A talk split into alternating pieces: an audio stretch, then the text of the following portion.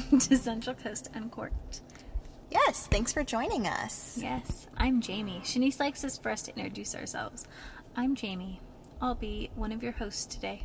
I'm Shanice. I enjoy making fun of Jamie. Everybody enjoys making fun of Jamie. uh, today, Jamie said that we could be the dumb and dumber of the wine world, and I sincerely agree. Okay. Oh, someone's waiting for us, so we should probably go in. Okay. But See you we're, there. we're at law, so stay tuned.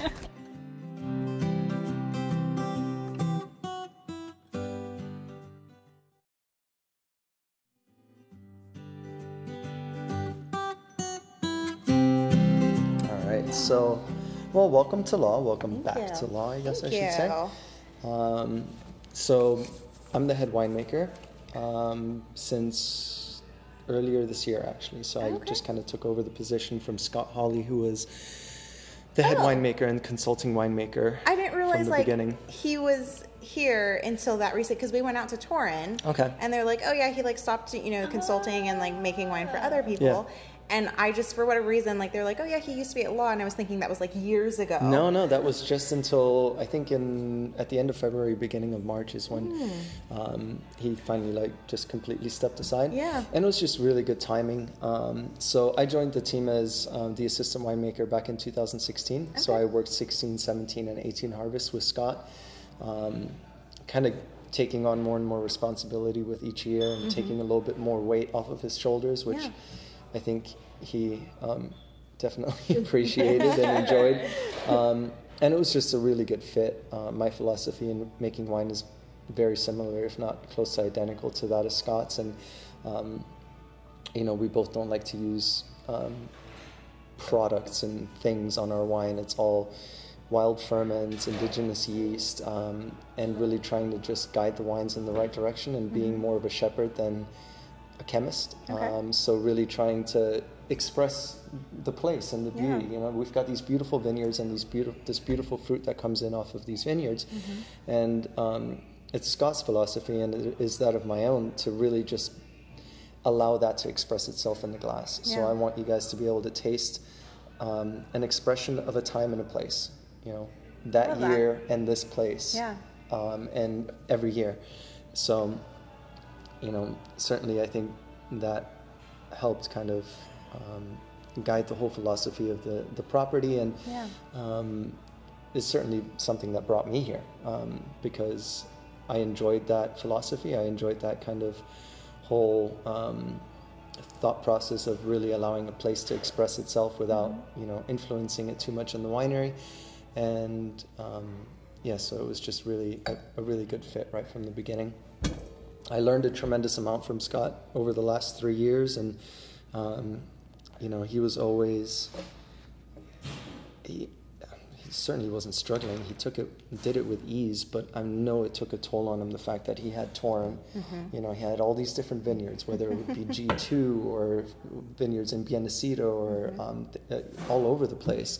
Um, you know, James Berry vineyards. So he always had to keep an eye on all these different things that made up Torrin, and then also keep his eye on law. Yeah. Um, so it was a lot for him to do, and I, am sure that at times he felt like he was being spread a little bit. Then um, I certainly would have felt that way. And um, so it was just a really good um, timing and really good fit for earlier this year. He was like, you know what, you guys are in great hands with Phil. He knows what he's doing. He's passionate. He wants to, you know, be driving this thing. He Yeah. doesn't want to be um, second stage. And um, I want to be taking care of Torrin. You know, he's got his own winery now, his own tasting room, his own property where he's going to um, grow, uh, put some new grapes in the ground as well. So he's got a full plate. And Yeah. it was just it was it was good timing for that whole Yeah. transition. So Where were you before law? um, I was all over the place. So I spent I moved to New Zealand back in 2008. Oh wow. Um, I spent nearly nine years in New Zealand. So I did my master's in enology and viticulture in New Zealand. Ended up staying there because I fell in love with the country. Um, Uh, I worked for three years at Kumeu River, worked for a couple of years at Dry River, um, Pyramid Valley Vineyards. I worked two seasons in Hawke's Bay, a season in Gisborne. Um, but throughout my time in New Zealand, I would spend half the first half of the year in New Zealand making wine, and then the second half of the year in France making wine. So I spent three years Wow. at Chateau Angelus in Saint Emilion, and then I also did two seasons in Napa, where I was at Hyde de Villaine in 2010, which are really incredible Chardonnays. Um, that's what they're most known for, I would say. And then in 2015, I was at Screaming Eagle.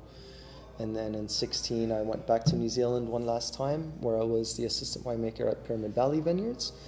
And then um, I came here. So before I even went to New Zealand, I was already speaking to um, Oliver, our general manager, and um, you know he expressed interest for me to come join the team. And um, I had already accepted my job in New Zealand, so I basically told him, sure, but I can't go anywhere until June, July at the earliest. And um, that worked out really well because they didn't really need anybody until then. Um, and then from New Zealand, we ended up having a Skype interview. And, uh, you know, with Don and Scott and everybody, and I think we just all kind of hit it off That's awesome. over the um, over Skype, over the screen, kind of, and yeah, they offered me the position, so I came and uh, moved back to America permanently, which was the first permanent home that I had in six years or Yeah. so, since Wow. I've been bouncing around the globe for a Talk long about time. busy. I know, Yeah, man. it was I'm fun. exhausted just listening. But it was a lot of fun, and I really Yeah. enjoyed it. But you know, even great things get tiring Yeah. if you do them for too long. I think so. It was certainly time for me to put down some roots and find a place. That's um, awesome. So, and this is this was perfect for me. Are So all of Law's grapes estate grown? it's all estate grown. So it's actually everything that you see out this window here. So from 10 o'clock to 2 o'clock are all our vineyards. Oh, wow. And then obviously what you saw coming up the driveway on the left hand side on this side of the property. So that's the north side of the property and the south side of the property here. Um, we're starting to get close to full swing. Uh, we've picked one block of Syrah, 10B. It's always one that's kind of a little bit further ahead. Um, and we're going to be into more red grapes um, later this week. So we've picked most of the whites. Uh, I like to do several passes in Roussanne um, because it ripens at very different levels, even amongst in the same vine. You'll have bunches that are golden and beautiful, and bunches that are neon green and you know enamel stripping acidity. So it's it's good to go through and pick selectively. So we're going to pick Tempranillo on Wednesday, and then on Thursday we're going to pick another block of Syrah, as well as the rest of the Roussanne. So that'll be our third pass in Roussanne. And if you're doing that, I'm assuming it's all by hand. It's all hand picked and hand harvested, yeah. How do like how do the machines work?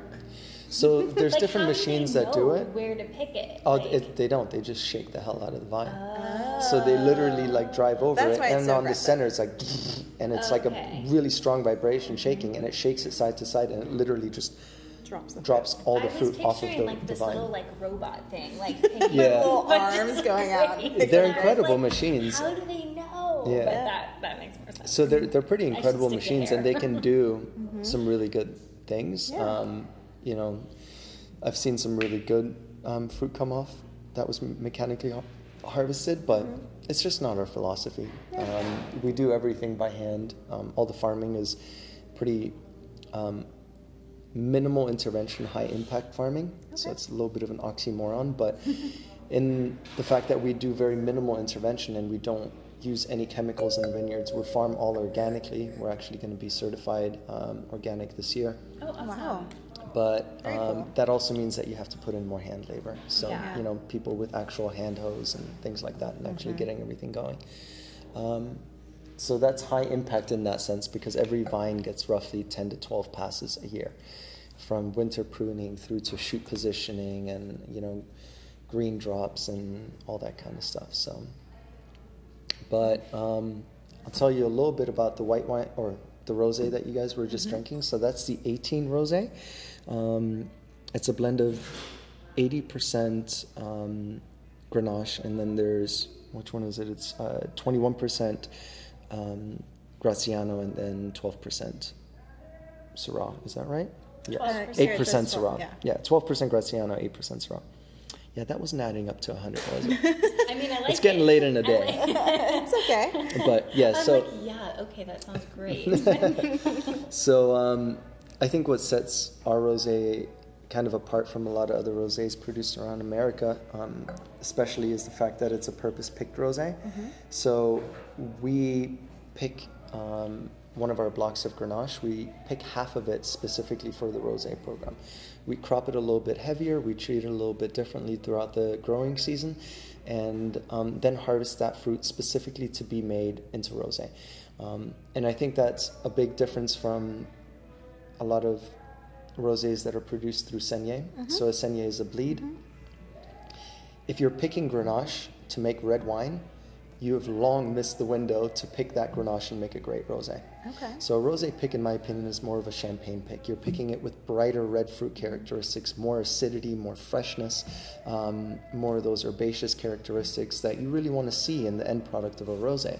Um, if you're picking it to make red wine, the pH is way higher. There's way less acidity. There's more of those darker berry spectrum uh, characteristics, um, less of that, you know, fresh herbaceousness, and more of that concentration, which isn't really what you want in a rosé. So 80% of this blend is purpose-picked rosé. Then I do add a little bit of Saignée from Graciano, which has incredible freshness and acidity, as well as Syrah, to add a little bit of opulence, a little bit more mouthfeel, um, and to kind of balance out that real steely, fresh, um, you know, linear acidity that you get from that purpose-picked portion. But I think it really works. I think it's it's a good balance at kind of that ratio, roughly 75 25, 80 20. Um, because you have that, you know, that broadness and that richness from that little bit of Saignée, but then you've got that core focus and um, and brightness that you get from the purpose pick portion.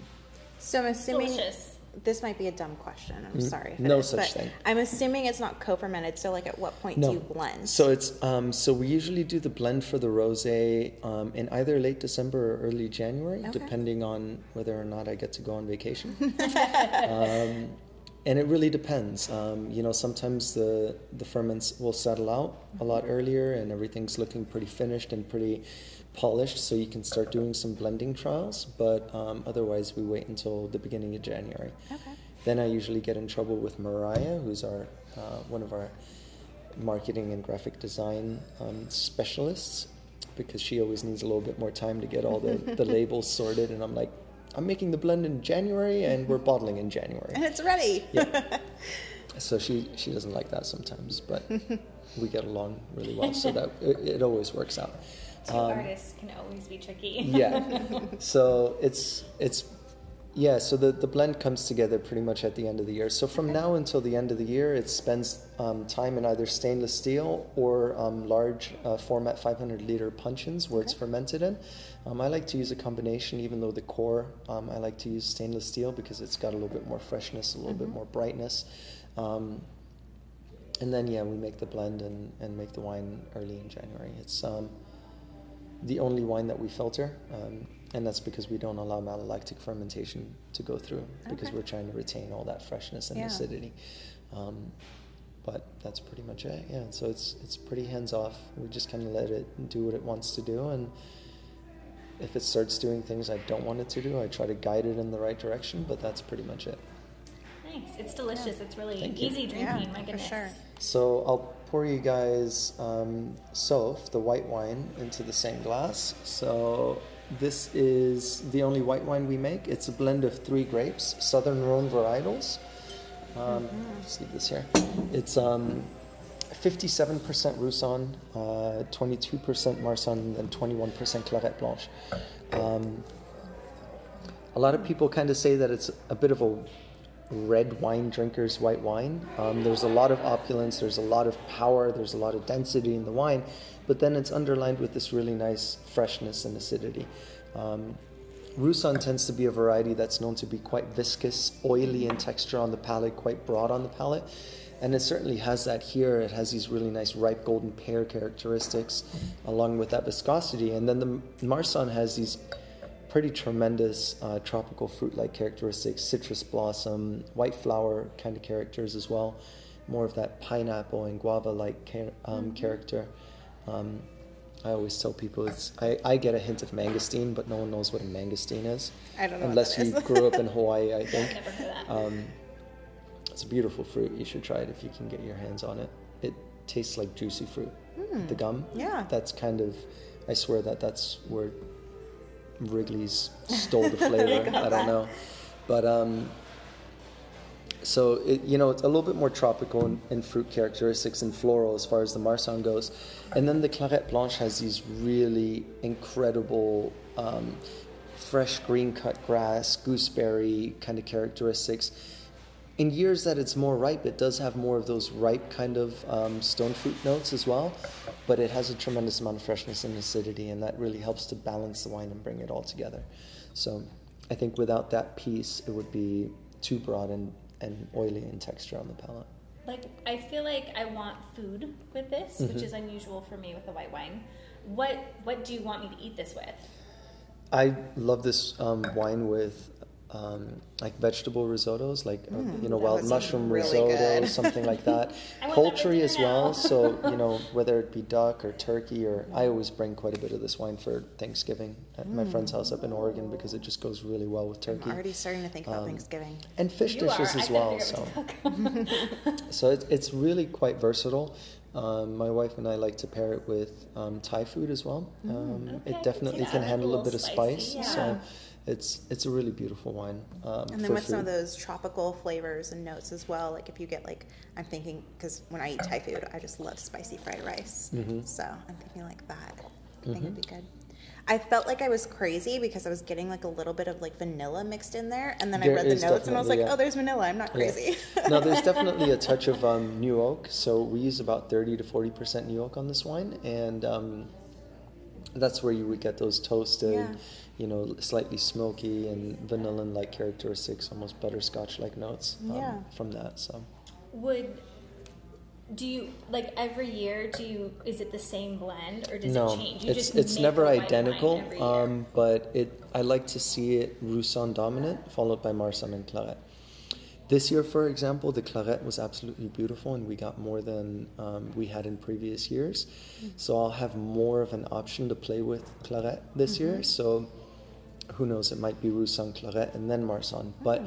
That all depends on how the wines finish and what it Yeah. all tastes like when it's time for me to blend the wine. So, What if you were like, this is so good, I need two white wines? Like, do you have that freedom, or is it just Um, nope, we make I one? we just it? make that one white wine. So if we have wine left over, which for the white program we usually do, um, we always just sell it on the bulk market. There so we've go. got, you know, a lot of friends in the in the in the industry and in the area that always kind of put up their hands like, hey, so do you guys have a puncheon of Roussanne this year that you're not using? And um, it really depends, but you know, we're trying to slowly grow the white program. Um, it's, you know, white Rhones are beautiful, but they're not an easy sell, especially at $77 a bottle. Yeah. I think the wine is well worth it. It's a beautiful wine, but um, until it, we have, you know, a big enough following for this wine and it's kind of gotten that, um, you know, it's foot through the door, we can't just Well, start making imagine it- 600 cases or more. Right. So That's- right now we're making about 350 or 400 cases of this wine,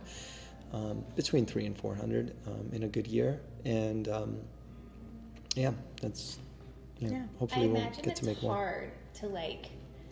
People are, you know, if you spend like, if I go home and I spend seventy five dollars on red wine, it's like, well, whatever. Like, yeah, that's an expensive bottle of wine for sure for me. But like, it's expected. Where I feel like white wine, generally, people still have like, it's a cheaper wine. It's, Yeah, they've got this perception that it should yeah, be cheaper. No more than Yeah. thirty five dollars. Go home and you know drink it Guzzle soon it. and that's right, chug it. Um, but I, so I can see that being like a. I mean, I especially like she has some really good white wines that were very expensive, and I think it's great and delicious. But I can see like how that would be a hard sell for Yeah. people. Yeah. Yeah. I mean, I think you know, white or red, it doesn't matter if you're It's a- giving it the same, it's the same amount of amount of attention work, in the vineyards and in the Mm-hmm. winery, then it should certainly merit the same price point. Yeah, for sure. We and we price all of our changing that wines at the same percentage. rate. So all of our white label wines, all the wines that you're trying today, are seventy-seven dollars a bottle, Mm-hmm. white included. The rosé obviously is is thirty, or thirty-two, or thirty-three. 33. There you go. So I was going to get it right Why is that eventually. one less? Like Oh, it's a rosé. significantly less.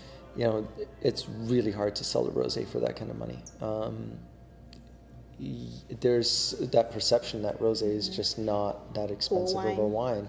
um, so, you know, I think if you price it much higher than that, you just would have a hard time selling Yeah. it. Um, I think one of the more expensive rosés in the country is Antica Terra from Oregon, and that's about ninety dollars a bottle.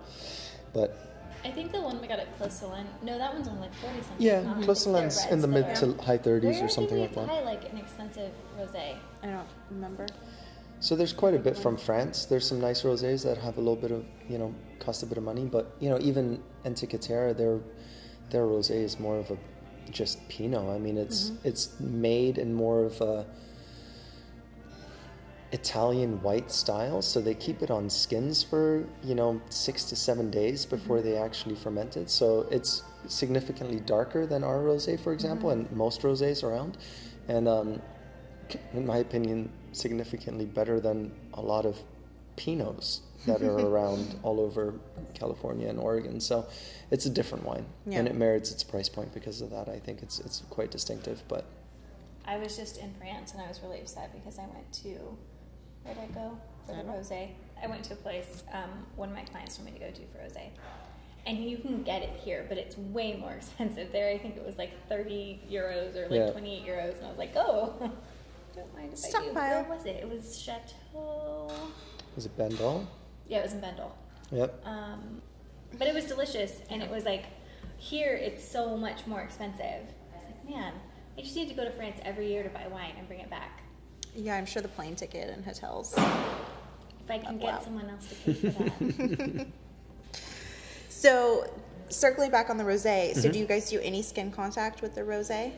Uh, just the skin contact that it sees in the press. Okay. So I like doing a, a pretty long press cycle with a bit of crumbling. Um, but you have to be careful because the more you do that, the more tannin you extract as well.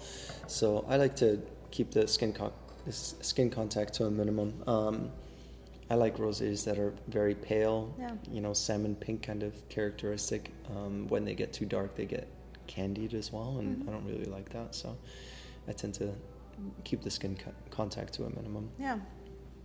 But yeah. What are like the qualifications for like rosé? Because you know th- you can have all the different colors within you know all the way very light pink to like some are very dark. Mm-hmm. You know you were talking about the one that you're like a, it's basically like you know Pinot, Pinot, yeah. almost. So what are are there any kind of like regulation or like what's the guidelines around that? There might be in France, I'm not sure, but certainly there's not here. Okay. As far as I know, if you want to call it a rosé, you can call it a rosé. Oh, okay. I feel like America is like the renegade wine world. Because even in Spain, like France obviously has like so many rules, but even in Spain when we were um, at Pyrenet, like Mm-hmm. he was telling us about some of the rules, and I was like, man, they have like there. There's a lot of rules there too, Yeah. and then here, like maybe I just don't hear about it as much. No, there's there's like, almost no rules. I mean, there's they're a lot looser. So. Yeah. like, I think when it comes to labeling, as right, there's as the some regulation there. their Yeah, cut, there's obviously good. regulations in that, but I think you know the fact that we're we don't have as strict of guidelines and rules of what you can grow, where you can grow it, what you can blend. That's brought a lot of winemakers to the area, and a lot of Yeah. people, you know, really love that. Stefan at L'Aventure is a perfect example. Yeah. He was sick of people telling him what to do and sent him home. So eventually, he was like, you know what? I'm gonna go to America and I'm gonna do what I want to do. Mm-hmm. And he makes some absolutely beautiful blends that are not traditional Bordeaux. Right. You know, with Syrah and with Graciano and with, you know, Petit Verdot and uh, things like that that he always thought would be a really great match. But, somebody's waving their finger in France saying, nope, Can't not here. so um, I think that's what makes it so special. And that kind of brings me into the red wines where, you know, on our property alone, we've got nine different red grape varieties, um, ranging from southern Rhone varietals. We've got quite a bit of gra- uh, Grenache and Syrah, um, Mourvèdre, but then we also have Graciano. We have a bit of Tempranillo. We have some Carignan, um, a little bit of Cabernet, some Petit Verdot. Um, and it's just beautiful to have all these different varieties growing on the same property and they all really work and, and i think that's what makes it quite distinctive so Do you is like the three reds that we have are all blends? Do you Yeah. do any standalone single? yeah so we do have three um, single varietal wines so those are the wines behind you there Um, our white labels are the blends, and then our uh, black label wines are single varietal. Oh. So we make a pure Syrah called Intrepid, a pure Grenache called the Nines, and a pure Mourvèdre called Prima. Um, and they're meant to be just the best varietal expression, or the best expression of that variety, I should say, from that year. We only make about 200 to 250 cases of each of those wines every year, so they're really exclusive. We don't make a lot of them, and we only offer them to our black label or 12 bottle allocation members. So that's why they're just they're kind of hard to find, and they're I have a bottle usually sold Intrepid. out and bought Which one's within a couple of weeks of release. The. Grenache? The Syrah, Syrah. right? Oh, Syrah, yeah. it's like you don't have of all three of them. You don't have the two I want. No, got the Syrah. So yeah, and then um, our blends, the one that you're actually in your first glass is um, a great one to start with. That's Beguiling. Uh, Beguiling is a blend that's always roughly 85% Grenache and 15% Syrah. Um, those you know percentages change from year to year just a little bit depending on what Mother Nature gives us, but it's always roughly right around there. The 16, for example, is 86-14 Grenache and Syrah. Um, and it's, you know the Grenache on the property is really beautiful and dark and concentrated. So. It has these really nice cranberry, red currant, um, darker, slightly plum-like characteristics as well. And then Syrah really lends a different tannin structure and profile, a little bit of that bloody, gamey character, more of those spicy notes, and um, it really helps to kind of lift some of the more floral and pretty aromatics in, in the Grenache in a way, adding something darker like Syrah to that Grenache at that kind of um, percentage somehow makes the Grenache more Grenache. um, and then. You still see that little hint of Syrah. So Mm-hmm. um, then I'll tell you about all the wines. Obviously, you don't have all the wines in the glass in front of you, but um, so then the counterpart to Beguiling is Aspire. Aspire is a blend that's 85% Syrah and 15% Grenache. so Ah, it's exact inverse. It's like yin and yang. Yeah. Um, so in 2016 was the first year that we made that wine. Um, and it's because we had quite a bit of Syrah. We had a really great year for Syrah. And we were struggling to find a home for all this beautiful Syrah that we had in all of our existing blends. You know, Beguiling was starting to get 25, 30% Syrah, and at 20% Syrah, it just didn't look like Beguiling. It looked like something else entirely. So um, I had the idea of, you know, making a white label um, counterpart to Beguiling. And we ended up blending out the wine and trying it out and really loved the wine. So we decided to kind of pursue that. And we have continued to do that since then. Um, the next up is actually a wine that's in your glass, is Sig- Sagacious. Excuse me. Before before you go there, I have a question Mm-hmm. about beguiling.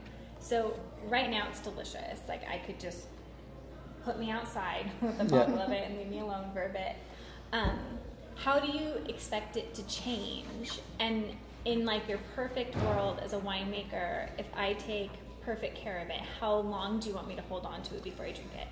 So um, that's kind of a difficult question because I know how long I think it will age, but I think a great wine should always be great. Um, I think like it doesn't matter whether you're drinking it in its youth or you're drinking it as you know a senior.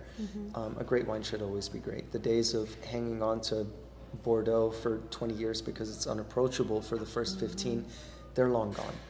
Even Chateau Montrose and you know the big um, houses in Pauillac and on the right bank in Saint Emilion, they're all making wines that are much more approachable in their youth, and that's because they're losing using significantly less um, stem tannin, um, and it's more of a, a ripe skin tannin as well as seed tannin extraction. Um, and I think the wines are just more approachable, and they're they're just as capable um, to make you know the trek for the long haul, but they are definitely more approachable in their youth as well.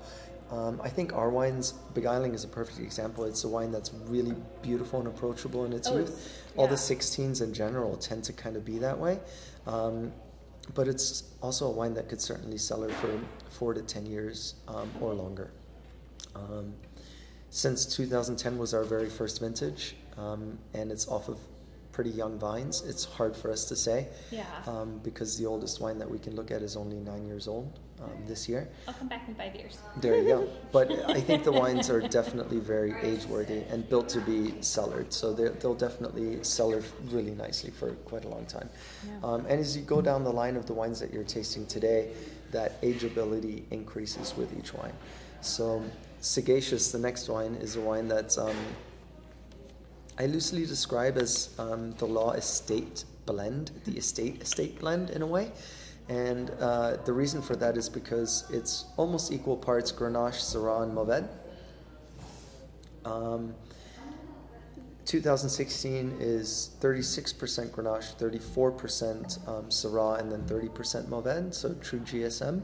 Um, but you know those percentages change just a little bit from year to year. But I really like to see it with Grenache at the forefront. Yeah. And, um, just I'm gonna need a minute to absorb that. That's amazing. It's a really fun wine. It's a great This food is- wine. It matches absolutely like beautiful a to food. So prime example of why I say GSM is like my favorite. there you go. She was at the last place. She was like, "What's your favorite?" And I was Well, like, because she goes on and on about Mourvèdre so I much. I love Mourvèdre, but I think it's like interesting. But I love GSM. But like this is like if I was like, oh, why do I love GSM? Like taste this. This is why I love GSM. Yeah. It's delicious. So um, the reason that I kind of call it the estate blend in a way is because we have so many different blocks of Syrah and Mourvèdre and Grenache, different clones, different aspects, and this wine always ends up being comprised of the most different blocks from the property. So it's a really good window or representation into what Law Estate Vineyards is all about as a property. Because it's, you know, Syrah from several different blocks, Mourvèdre from several different blocks, Grenache from several different blocks, and all three combined, it really creates a wine that's a very great And, like- representation of the property as a whole. Do you change the blocks that you pick from every year, or do you always kind of like? Um, a little bit. It depends on what each block gives you, kind of every year. But there's certainly a little bit of continuity. Um, I really like, um, you know, Block 25 Syrah for um, Sagacious, for example, because it always gives a really nice herbaceous and you know kind of wild and rustic characteristic. Um, 7A is a block of Grenache that always finds its way kind of into there as, as a, a large portion of the Grenache as well as Block 1, and it's just because of those kind of characteristics that you get. just, So, it's so fascinating to me. Like, I, I just, I, I like to drink wine.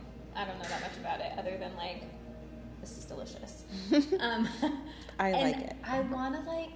I think it's amazing that different blocks, different like so close Mm-hmm. together, can be so different. Yeah. Like, I think that's just so fascinating. and it's just different clones, different aspects, slightly Yeah. different soil structures. So, Yeah. all of those things definitely have a big impact. So, yeah, it's amazing. yeah. And then, um, so the first three wines that I talked to you guys about, and the first two wines that you tried, are you know wines that are loosely inspired by the south of France. I mean, they're you would find GSM and Grenache and Syrah blends in, in that kind of area of the world. Um, but with the next wine that you're trying and the next wine that I'll tell you about, we're kind of taking a departure from France and moving into a little bit more of a Spanish kind of theme.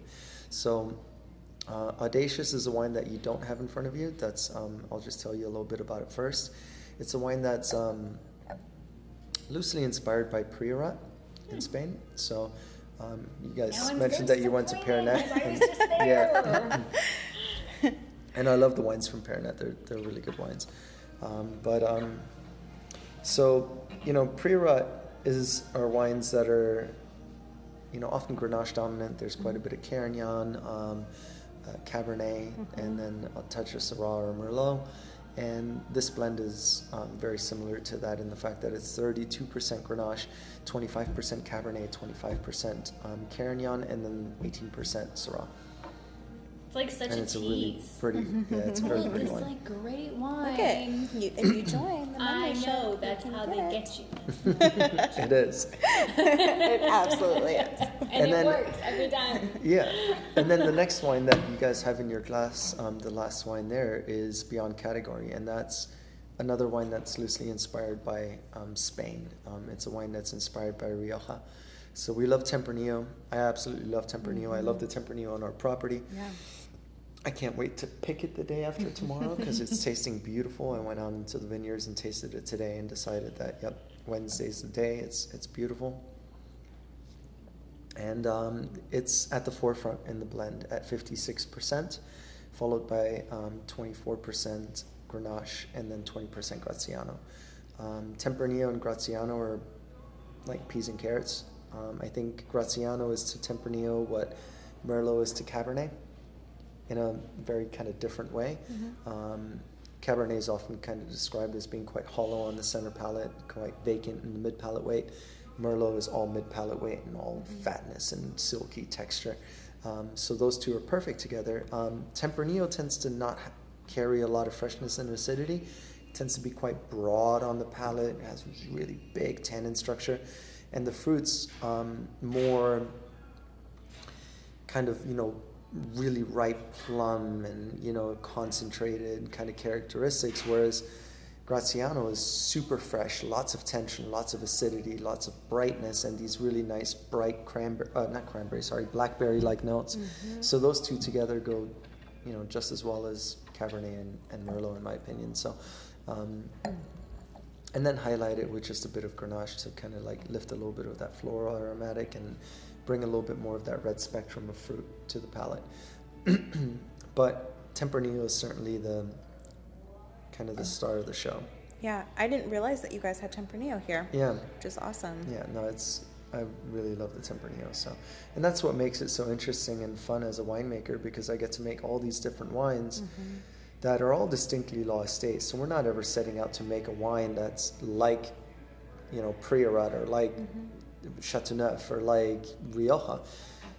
You know, I set out to make wines that are distinctly law estate, but you know, we have all these different varieties, and when you start blending, you realize that maybe after 800 years of practice, they know what they're talking about. Yeah. So I certainly don't want to ignore hundreds of years of practice of using different varieties and it, it certainly helps in trying to like kind of get an idea. And, and you know it's just your own passion too. I absolutely love wines from rioja. So when i got here and i saw that we have tempranillo we have graciano we have grenache it just made sense to me to like kind of start playing with those three wines and um, putting them together in a way Yeah. that i thought was a really beautiful expression of those varieties from this property.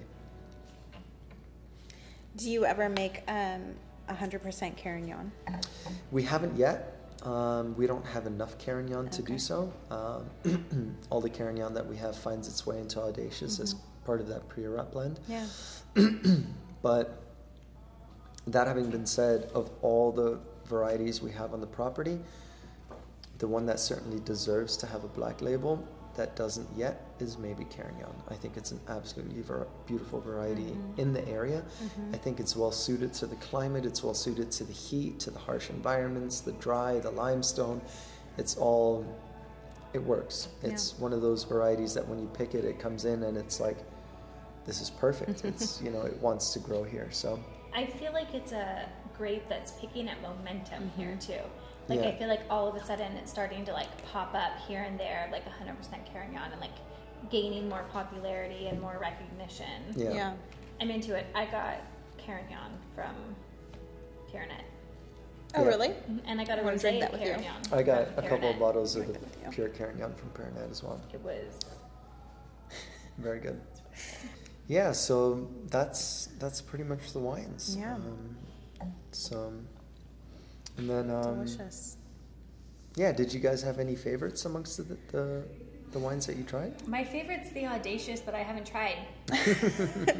um, I really like the sagacious. Like I, I actually, I'm not sure if I still have it, but I do have. A, I bought a bottle of beguiling the last time I was here, and I am loving like comparing the two together because I think it's so interesting when you like add in Mourvèdre to like understand the difference that that makes in the nose and the palate. Yeah, Sagacious is my favorite for sure. It's very good.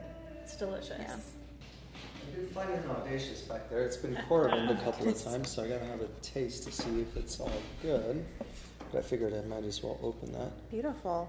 And that was Uh, actually Coravin yesterday, so I should be totally fine. Yeah, I was told. So when I bought my Coravin, someone was like, "You could just, you know, tap a bottle and then leave it for like six months. And then I heard someone else and they were like, yeah, like two weeks. And I was, and someone else yeah, was like, you a don't week. want to keep them for too long. That is yeah. good to know because I def- I assumed no one told me. Oh yeah, that's beautiful. But I thought the whole like idea was that I could just taste my wine a little bit at a time. You can if you want to open it within the next week. Then because that was my whole plan. Was That was the bottles. I, I wanted to get one of those so that I would know when I wanted to drink the wine I have. right. You can't leave it for so years. there's No. no. way for me to know when I. well, you're poking a hole in the If- cork. Yeah. No matter how small the hole is, you Yeah. poked a hole in the So if what you need to do is buy three bottles, I know. you open one you at some point, then you wait a couple years, open the next one, and if you want to go a little bit I also longer, need to make more money. So this is the 16 Audacious. So that's that blend that um, is loosely inspired by Priorat. It smells amazing. oh my so goodness. 32% Grenache, um, 25 Cabernet, 25 Carignan, and 18% Syrah. Yeah, it's. I'm. I don't think I'm supposed to have favorites, but that's kind of my favorite at the moment. Did you just find your favorite? Yep. So I- that's a, a wine that um, that was kind of one of my first big kind of contributions to Law Estate, aside from the, you know, kind of creating Aspire, um, because um, the Carignan on the property used to go into the Beyond category blend, and we just had that one like Spanish kind of um, inspired blend. But I felt like it was hiding underneath the cavern, uh, the the Tempranillo. Um, it's just this big, heavy cloak of Tempranillo, and the Carignan was kind of underneath, going like, "I'm really pretty. Let me come out and, you know, show that." But it just wasn't working. Um, it was still beautiful, and it, made a beautiful wine, and it certainly contributed to the beauty of that wine. But I felt like it would be more the star of the show in Audacious, with that, you know, No, that is being at equal parts with Cabernet roughly, and um, just behind Grenache. So. It's easy drink. Like I Yeah. want to drink it now and tomorrow, and then again in like a year, And the next day. and the next day. do you do you sell this in a keg? because No, I'm sadly really not. trying to get a wine tap in my house, and this would be at the top of my list. What do you find is the best time of day for tasting? Ooh, that's a good question. 10 o'clock, 10, 11 o'clock. Yeah. See, After my breakfast and before wine, lunch. I am mm-hmm. onto something. Yeah. I like, you know, I like tasting when I'm starting to get hungry Mm-hmm. because all your taste buds are kind of super alive and focused. Um, but not after a heavy meal Mhm. or a big meal usually, but I like tasting. Or, you know, if you wait a couple hours after lunch, that's usually really good too, but then you tend to get tired. Mm-hmm. So when it comes to blending and, and things like that, I always like to taste and blend, you know, first thing in the morning from like 8 to 11, 12, and Mhm. then have lunch and then pick it up again the following day. I don't I don't like doing too much in one day because I feel like the first blend gets all your attention Yeah. and by the time you know two o'clock rolls around you can't expect for your palate to be as like, sharp I'm as inundated. it was. exactly. That is absolutely delicious. Yeah, the nose good. is certainly quite pretty. I like that. So, So- what is your favorite varietal to work with? Oh, that's hard to say, um, especially because we have so many. Um, And it sounds like with your background, you've worked with a lot too. yeah, um, definitely. I really like Syrah, um, but then I love the Carignan as well. I love the Petit Verdot from the property. I think that's quite special. So it, they're all so different that it's really hard to kind of pick a favorite that, to work with. Um, but yeah. Who names them? So the names came uh, Don and Susie um, Law, the owners, and um, the initial team kind of all sat down and tried to think of um, words that really exemplified the varieties and kind of the the personality of the wines in a way. Where beguiling is very alluring and kind of seductive, and um, sagacious is is you know I don't know if a wine can be wise, but it is certainly kind of has that kind of that that kind of um, feeling to it. And then audacious is virtually just that. It's quite forward and quite powerful and quite you know, um, bold in a way. So I think the wines really kind of suit their names in a way. Soph is named after Don and Susie's granddaughter, Sophia. So are you guys open every day of the week by appointment, or Um, I think we're closed on Wednesdays at the moment, um, but every other day of the week I think we're open. And um, yeah, we are just by appointment only, so we really try to get, you know, keep it pretty small and intimate. Mhm. Yeah. That way everybody gets a really great experience, hopefully, and um, yeah, yeah? leaves very happy. But um, you know, this is going to be the first year in a long time that we've actually not had to close the doors of the tasting room because we've had enough wine to actually keep the tasting room open.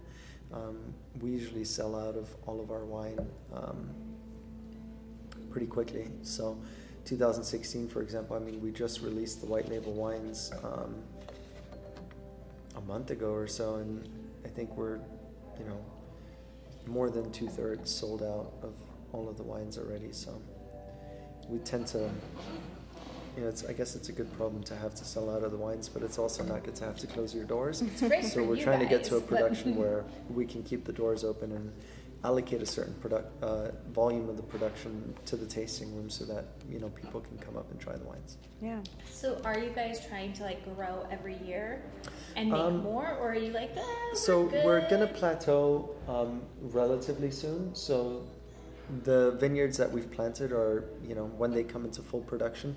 So we've got about 80 acres planted. Of that, 60 acres are in full production, roughly at the moment. Um, so we've got another 20 acres that are coming online. And once everything is in full production, we'll be at roughly 8,500 cases a year, something like that. Mm-hmm. And I think we'll probably be pretty happy there and stick to that. So. So what was your favorite? Now. audacious, 100%. Yeah. No doubt in my mind. But I do enjoy having tasting the audacious and the beyond category like next to each other because there's definitely like similarities I feel, Mm-hmm. but I want I want to never share this. You don't have to. That glass is just yours. No, but I mean in general, I can never if I can never share any of it. This is only for me. What what was your favorite? Um, I think either. I do like the audacious. I like that a lot. Um, I like the sagacious. Yeah, Sagacious is showing really pretty right Yeah. now. So I need to taste yours because I didn't. I, I noticed that you were like, "This one's my favorite," but you drank all of that one. It is really good. Yeah. It's really good. But I still like the audacious better. It's like audacious, sagacious. How do you pick the wine glasses that you like to have people taste? um, so we just use all like different glasses from Riedel and try out the, the wines in them and just kind of See pick the ones that best. that we like best. Yeah, so the glasses make quite a bit of difference. So we like to actually kind of So the wine club membership Mm-hmm. allocation is it currently open, or do you guys It have a is, yeah. So we're Okay. probably going to have to close it relatively soon, um, as far as you know demand goes. Mm-hmm. But at the moment, it is still open, and Okay. we've got two different club memberships. It's a 12 bottle um, allocation or Mm-hmm. a, a six bottle allocation. Um, that's for the fall release. You either buy 12 or six bottles, and that's beguiling, sagacious, audacious, and beyond category. Um, if you buy 12 bottles in the fall, you have access to the black label wines in the spring. Um, and then you also, you know, for those members that don't buy 12 bottles in the fall, you also have access to um, first tracks, um, which is Petit Verdot, Cabernet, and Syrah, as well as Aspire, which is the opposite to Beguiling at 85 Syrah and 15 Grenache, which is also released in the spring along with the black label wines. Okay. But the six bottles can't have the black label. No, you have to buy 12 bottles in the fall to get to the black label wines. So, like, let's say I sign up for six bottles today, Mm-hmm. But then when the fall comes around, I'm like, you know what? I really want to buy a case. Does that just automatically activate it for me? So when you, mm-hmm. yeah, if you decide to, auto, you know, just to buy more wines, then it, yeah, it That's does. cool. Nice. So yeah, And the cool thing about the allocation and the club membership too is that it's it's up to you. You can pick whatever wines you want. Yeah, Yeah, that's I do nice. like So if you That's taste really the nice. wines and you love sagacious, for mm-hmm. example, and you want to sign up for a six bottle allocation and you want four sagacious and two audacious, that's entirely up to you and you can do that. So me.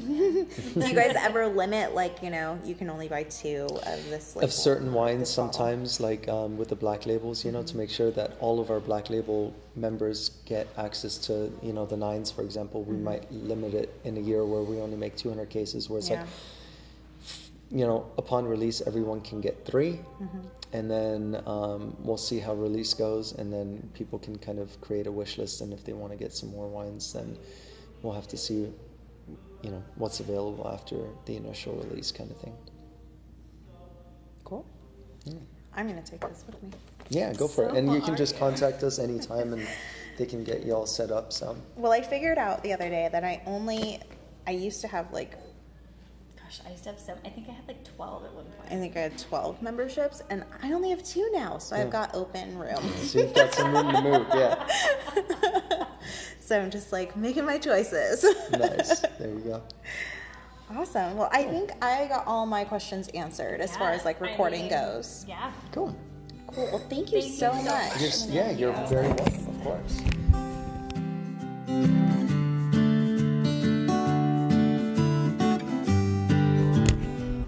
Welcome back.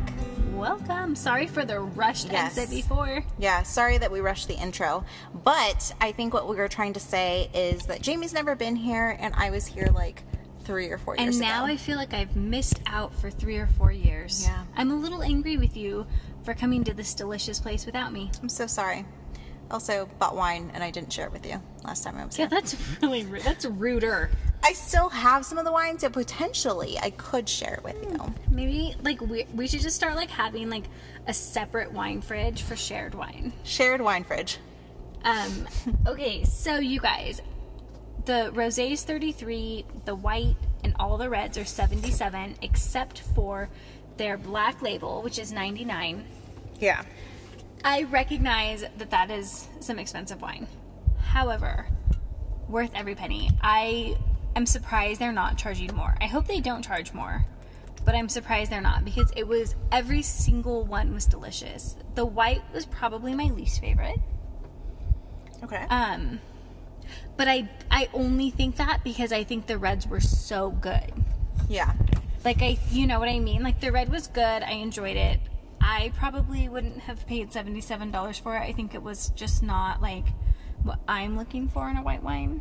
I I like white wines that are light and easy drinking, and like I want to open them at eleven o'clock and drink them. You know, like I'm not looking To get that complex. yeah myself with the exception of maybe monochrome but um man those reds blew my mind Yeah, very, very good.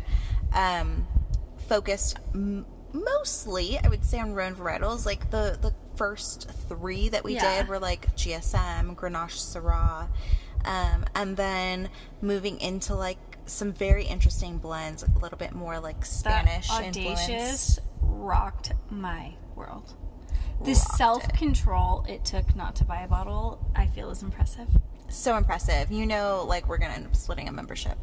It, i'd say like 75% yes Anyway, you guys should come out here and see the team at Law. Yes. It is appointment only. Yes. So make sure you do that. It's very easy to make an appointment. i think it was a $30 tasting fee $30 tasting fee. which it seemed like it was like going to be a quiet one-on-one very inform i don't know for sure one-on-one but i'm assuming like very informative Mm-hmm. i'm assuming most appointment only places never get crazy crowded No. they're always low-key you get so much information from it like i think that that's that's the vibe i got from them Yeah, the last time I was here, it was appointment only. Um, I think they've always been appointment only. And then there were a couple other people there, but it was still very hands on and very low key. Yeah. Um, yeah, really, really and great. what a what a beautiful facility so, so gorgeous. It's like walking into an art museum. it really is like i felt like i was like at moma Yeah. no, it's it's gorgeous in there. So you guys come out, check them out. They have a really great philosophy as far as like winemaking and, And soon the to vineyard be practices. Mm-hmm. certified organic. That's great. Yeah. So go support them. We want to keep them. I mean, we. I think every the collective we of this entire area should want to keep them around. Yeah, let's support them. Yeah. All right. Well, support law, but also you should support us because Please support us. we Come on, brought man. this info to you. We we're bringing this to the masses. We need your help. the, the masses. We're Um, bringing this to the masses of our average listeners, which is growing by the day, but still not is. super high. Yeah. So if you want to help us out, go rate and review us on your podcast More than that, though, just like listen to us. and listen, subscribe. Subscribe would be great. Subscribe, good. Yeah, I was really surprised when like I we released a podcast episode on Friday and then like normally I post on social media and then after that we kind of like see more listeners, but I hadn't even posted it and I just went to see how many people had listened and it was like our normal core group. Man, So it's like, those people must be subscribed. Thank you so Yeah, much. thank like you. I just feel like I can't say that. Like we appreciate you guys listening to us so much. Like Mm-hmm. I'm sure you can't. You, you don't know, but I hope you can start to know. Like we we sincerely appreciate it. Yeah, you're soon going to be feeling Jamie's glasses. Yeah, because I need more. I just She has got, a lot. I just got five new pairs, but I need more. Okay. All right. On that note, uh, They're we very will. cheap glasses. Just to throw that out there, they're like thirty dollars. Okay. They were not expensive. We'll see you next week. Bye.